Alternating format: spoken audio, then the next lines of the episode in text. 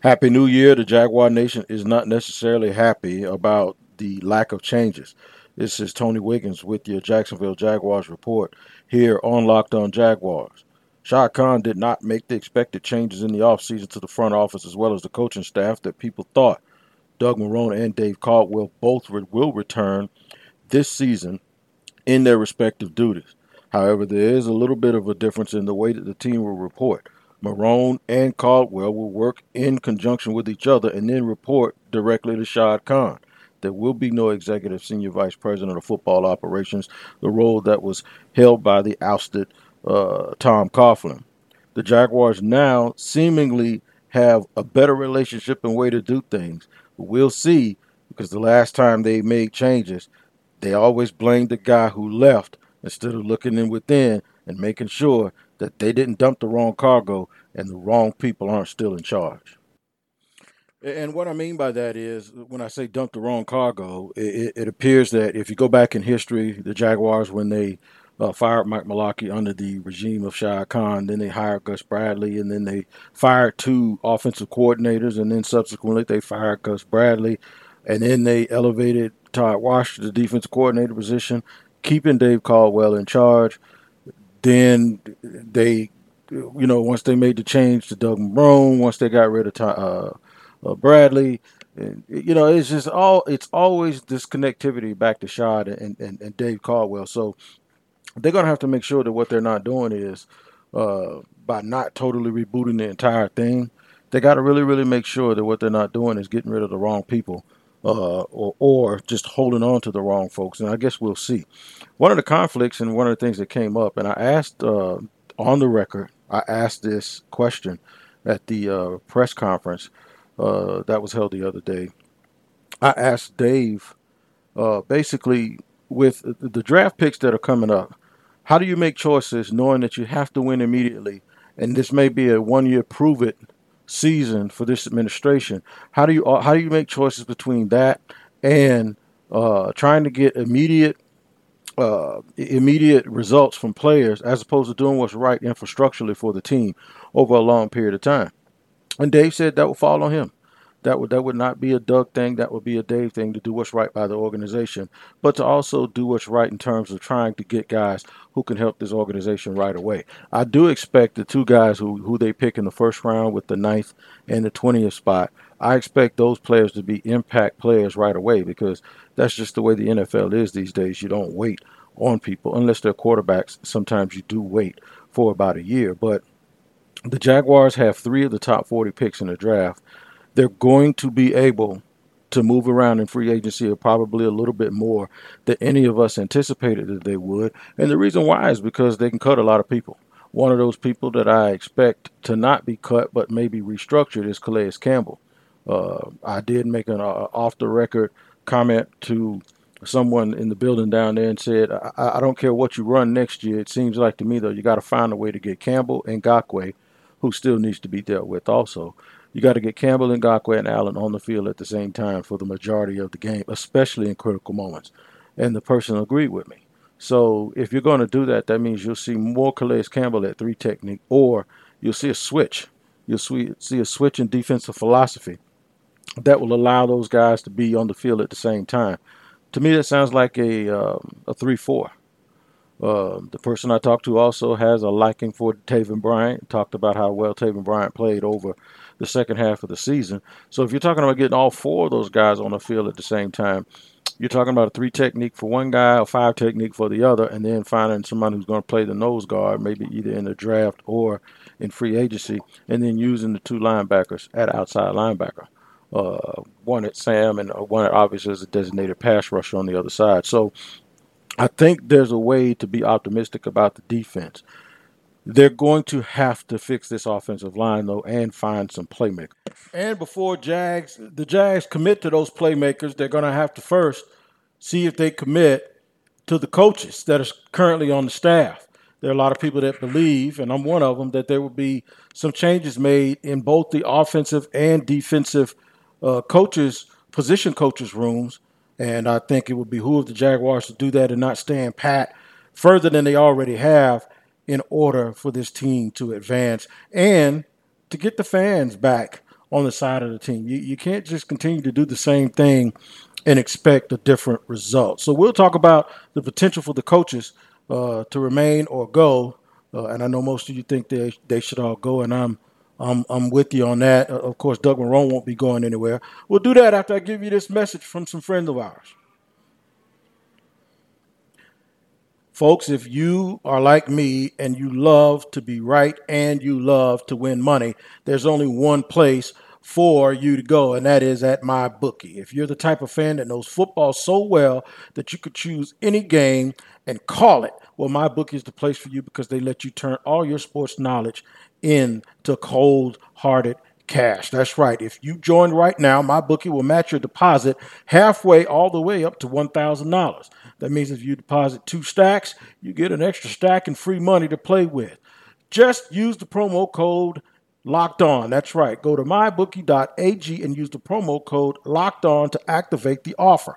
Once again, that's promo code locked on to take advantage of my bookie's generous sign up offer. Tired of watching the games from the couch and nothing to gain? My bookie wants to get your mind off everything else and back onto the game while your pockets get fatter. Visit mybookie.ag today where you play, you win, and you get paid. All right. Uh, so on yesterday, there was a press conference where they reintroduced uh, the Jaguars, that is, reintroduced Doug Marrone and Dave Caldwell as the head coach and general manager, where they discussed these new roles that'll be, or the new role that they have. And pretty much in a nutshell, without saying it, folks, it really, really sounds like what they're saying is that there was just this big communication gap, not only between them and Shad, but between the players and the coaches and Shad and players basically having to deal with stuff that had absolutely nothing to do uh, with their relationship with the coach in terms of all of these fines. That uh, you know, in a nutshell, what it is, man, it, it shows you and it shows all of us that Tom Coughlin was really probably unhappy with the way Doug Marrone was doing his job. Therefore, Tom Coughlin took it upon himself to do Doug's job for him. And uh, whenever you do anything like that in a team situation where the coach has to be uh, the rank and file supervisor, that's just never, never, ever, ever going to work because he was circumventing the coach, uh, usurping his authority, if you would, uh, to deal with the players.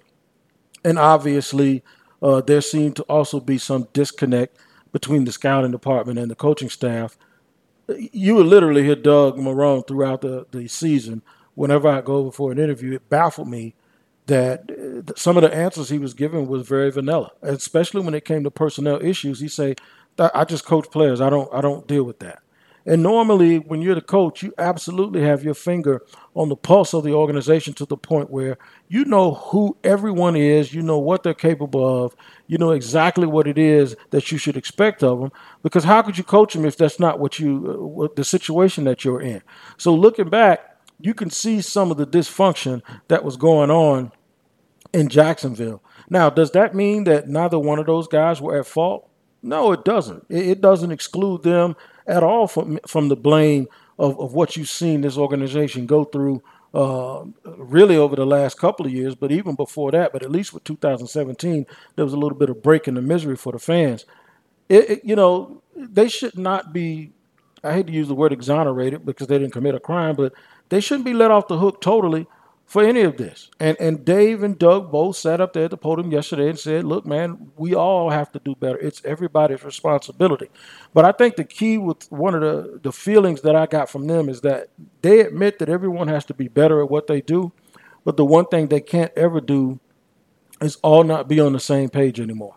And I, I really firmly believe that one of the issues that they had was everyone in that building seemed like they were operating out of fear and there's no reason for people to, to be walking around operating that way. And uh, hopefully, uh, all of that stuff will be changed for the good as we move forward. Because I know you can tell that kind of stuff permeates uh, through the players when they talk. One thing it did do in some situations and instances was it really galvanized them and brought them together And if, you know, if, if they all hated one guy, then it seemed like it brought them together and they played for each other. And um, you know that, that's a good thing, and I hope it helps them moving forward. Now, speaking of moving forward, uh, when I did uh, push a, a, little bit off the record about the coaching staff, Dave said that that's a Doug thing, and that's refreshing to know that that the coaching staff is up to Doug Marrone, and Doug Marrone has said that one of the things that he's going to do is he's going to constantly evaluate his staff. Uh, he did not say he was going to make changes, but the key here is he also did not say he was not going to make changes. Therefore, uh, in my opinion, I think there are going to be some defensive changes schematically, and I, I, and the only way you can really do that is to change the defensive coordinator. I wouldn't be surprised if if they did move on and uh, look around at some of the guys that are out there right now and go ahead and, and they're going to find some guys that are capable of running some sort of hybrid or some sort of 3 4. Um, uh, one of the guys that I keep mentioning is Rex Ryan because I, I do believe you need to find someone who can cr- get creative enough that the three best players on your defense, which is Ngakoue, uh, Calais Campbell, as well as Josh Allen, are all on the field at the same time. I know a lot of people complained that Josh Allen probably would have ended up with 15, 16 sacks, and maybe not even just being rookie of the year on the defensive side, that the kid could have been an all pro. But the problem is he only played about 60% of the snaps. I, I don't understand any sort of system where a kid like that does not play more snaps. Uh, I don't know what you're saving him for uh, because everyone was on you know edge about their own job. So to me, I don't know why they would play a guy like that about 60% of the snaps. Uh, Josh Allen would have played until his tongue was hanging out of his mouth if it was me. That's just me. That's how I feel about it. Uh, unless they know something about him that that wasn't jiving, that no one uh, understands, or they didn't think he was ready or stout in some areas. I don't know. Uh, uh maybe uh, they were anticipating that they were going to move on from Yannick Ngakoue, so they were saving him a little bit. Don't know if that's the case either. But to me, Uh, you're not good enough to run a platoon system if you're six and ten. You need your best football players on the field at the same time. So look for them to make some sort of move to some kind of system that allows them to have all of those guys on the field at the same time. And people keep telling me, well, maybe it's a move to Yannick Ngakoue to Sam linebacker. Not going to happen, especially if one, you're not you're in, you're going to be in a controversy with his contract. Two, you're not going to convince him to take a contract where you're going to pay him as a Sam linebacker.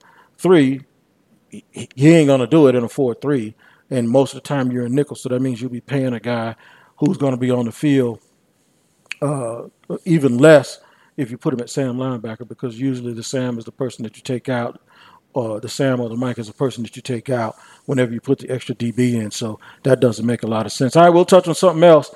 Uh, a few other things. Buck your seatbelts, don't leave. This is the Locked On Jaguars Thursday edition. Uh, Happy New Year to you guys. Uh, we'll be right back in just a second.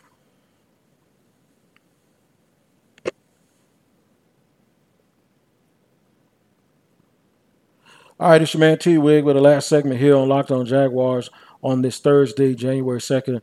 Uh, Happy New Year edition. It's crazy that we're bringing in a new year, but we're bringing in a new year with the old staff. Uh, folks wanted change. They wanted a reason to believe that things were going to get better. Sean is taking a real, real risk here in Jacksonville uh, by attempting to. Uh, one thing I can give him credit for, man, he's slow to fire this dude will not fire anybody, man. I mean, I mean, I would definitely want to work for him because in football, he is not going to fire anybody, and uh, especially not uh, when it appears that guys haven't done enough to keep their job. So, um, I, I, we talked about the defense. Do I think there need to be some changes offensively? Sure, but I think there's a danger in that. Uh, the, the name that I keep bringing up is Joe Brady. I think he's he's a dynamic play caller. It would be a double step up and what I mean by that is you're taking a guy who's a college passing game coordinator and you're making him an NFL coordinator, um, uh, uh, and you're putting him basically in charge of your offense.